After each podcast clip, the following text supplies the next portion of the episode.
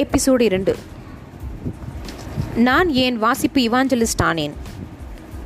சரி உனக்கு ஏன் இவ்வளோ அக்கறை? பராசக்தி பாணியில் நீங்கள் கேட்குறது என் காதில் நல்லா கேட்குது நான் திருநெல்வேலி மாவட்டத்தில் சாத்தான்குளன்ற சின்ன ஊரில் பிறந்தவன் தான். வறுமை காரணமாக என்னால் பத்தாம் வகுப்புக்கு மேலே படிக்க முடியலை. படிப்பையும் தொடர முடியலை. இளமையிலேயே வந்து தாயையும் பறி கொடுத்துட்டேன். பெரும் மன உளைச்சலுக்கு ஆளாயிட்டேன். இலக்கியம் வழியாக மட்டுமே தான் என்னை நான் மீட்டெடுத்துக்க முடிஞ்சிச்சு. சரி நாளிதழ் வழியாக பதினெட்டு வயசுக்கு மேலே திறந்தவெளி பல்கலைக்கழகம் பல்கலைக்கழகத்தில் பட்டம் பெற முடியும்னு தெரிஞ்சுக்கிட்டேன். பாடத்திட்டத்தை விட மேலதிக மேலதிகமாக வாசிப்பு பழக்கம் எனக்கு இருந்ததால் முதல் வகுப்பில் நான் பாஸ் ஆனேன். அதையும் தாண்டி பத்து பைசா பயிற்சி கட்டணம் இல்லாமல் சட்டக்கல்லூரி நுழைவுத் தேர்வில் சிறப்பான மதிப்பெண் பெற்று தேர்ச்சியும் பெற்றேன். தொடர்ந்து படிக்க வசதி இல்லை. சரி பரவாயில்ல அப்படின்னுட்டு வேலை தேடினேன். நாளிதழ் விளம்பரம் பார்த்து கோவையில் ஒரு ஸ்டேஷ்னரியில் வந்து வேலைக்கு விண்ணப்பித்தேன் நேர்காணலுக்கும் வந்து அறுபது பேரில் எனக்கு வேலை கிடைச்சிது. வாசிப்பை விடவே இல்லை. ஆனந்த விகடன் ஒப்பந்த அடிப்படையில் வேலை என நாளிதழில் பார்த்தேன். நேர்காணலில் நூறு பேர் இருந்தாங்க. நான் நானே ஒருவனே அந்த வே அங்கு வாசகன். அதனால் வேலையும் எனக்கு கிடச்சிது. முந்தையதை விட பெரிய சம்பளம்தான். தொடர்ச்சியான வாசிப்பு நிறுவனத்தில் நல்ல பெயரையும் சிறந்த சம்பளத்தையும் உருவாக்கியது. பிறகு த ஹிந்துவில் வேலை வாய்ப்பு இருக்கிறது என நாளிதழ் கண்டு விண்ணப்பிச்சேன். அங்கேயும் நல்ல சம்பளத்தில் பத்து வருஷமாக வேலை செய்கிறேன் ரசல் ஐ கைமா எனும் வளைகுடா நாடு இந்திய நிறுவ நிறுவனத்தோடு சேர்ந்து லக்ஸரி வீடுகளை கட்டி விற்கிறதா செய்தியை வாசித்தேன் அறிமுக சலுகையாக அந்நிறுவனம் முதல் சிலருக்கு பாதி விலையில் வீடுகளை கொடுத்தது. வீடு இணையதள அதையும் வாங்கிட்டேன். தொடர்ச்சியாக வாசிப்பு வாசிப்பு என்னை எழுத செய்தது. இணையத்தில் எழுதின பத்திரிகைகளை எழுதின புத்தகங்கள் வெளியாயின மேடை உரைகள் பரிசுகள் விருதுகள் அங்கீகாரங்கள் அறிவுஜீவிகள் அறிவுஜீவி நண்பர்கள் கலைஞர்களோட உறவு உலகளாவிய தொடர்பு இன்று நான் வாழும் இந்த அற்புதமான வாழ்க்கை வாசிப்பு எனக்கு தந்த ஈகை. அந்த கருணை நிழலில் என்னோட பிள்ளைகளை செழித்து வளர்த்துக்கிட்டும் இருக்கேன். சுருக்கமாக இப்படி சொல்லிக்கிட்டே போகலாம் வாசிப்பு துக்கத்திலிருந்து என்னை விட்டு விடுவித்தது வறுமையிலிருந்து மீட்டது மேம்பட்ட மனிதனாக்கியது எங்கும் எதற்கும் அடிமையாகாத சுதந்திர மனிதனாக மாற்றியது.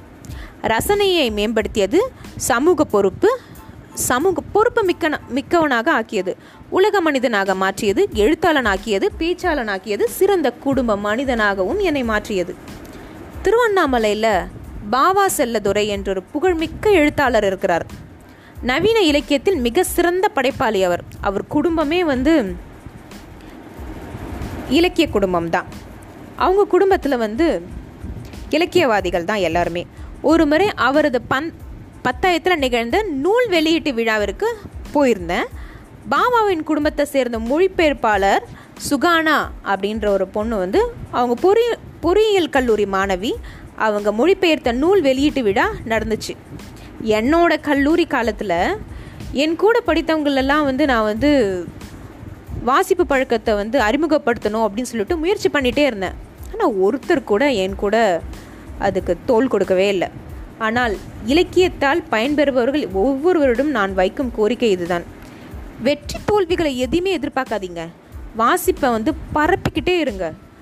அது ஒன்றே புத்தகங்களுக்கு நாம் செய்யும் சிறந்த பதில் மரியாதை அப்படின்னு பாவா செல்லத்துறை அவர் சொல்கிறார் ஒரு சமூகத்தில் அனைத்து தரப்பினரிடம் இலக்கிய வாசகர்கள் இலக்கிய வாசகர்களாக இருக்கணும்னு அவசியம் கிடையாது. சாத்தியமும் இல்லை. ஆனால் புத்தக வாசிப்பு இருக்கு இல்லையா? எதற்காக உதவ எதற்கும் உதவலை அப்படின்னு சொல்லிட்டு பயனற்ற விஷயம் என தொண்ணூத்தொன்பது சதவிகிதம் பேர் புறக்கணித்து எப்படிப்பட்ட இருளில் நாம் இன்றைக்கி போயிட்டுருக்கோம் இந்த தேசம் போய்கிட்டு இருக்கு.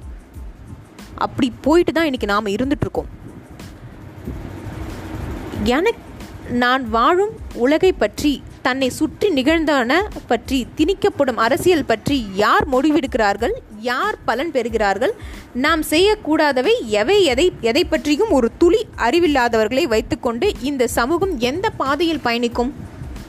எனக்கு கிடைத்ததை விட சிறந்தது என் பிள்ளைகளுக்கு கிடைக்கணும்னு எல்லா பெற்றவங்களும் நினைப்போம். என் தம்பி தங்கைகளுக்கு கிடைக்கணும் என் மருமகனுக்கும் என் மருமகளுக்கும் எல்லாருக்கும் கிடைக்கணும். முற்றிலும் இருளை நோக்கி போயிடக்கூடாது. ஒரு நல்ல எதிர்காலத்துக்கு நல்ல சமுதாயத்தை இந்த வாசிப்பு பழக்கம் உருவாக்கும்.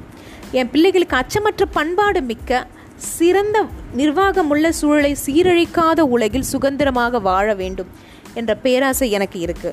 அதற்கு எனக்கு தெரிந்தும் நம் நாம் நம்புவதும் என்னால் இயன்றதுமான முயற்சிகளை தான் என்னை இவாஞ்சலிஸ்ட் மா இவாஞ்சலிஸ்டாக மாற்றியது. மேடை தோறும் நெஞ்சடைக்க கூவச் செய்தது. நன்றிகள்.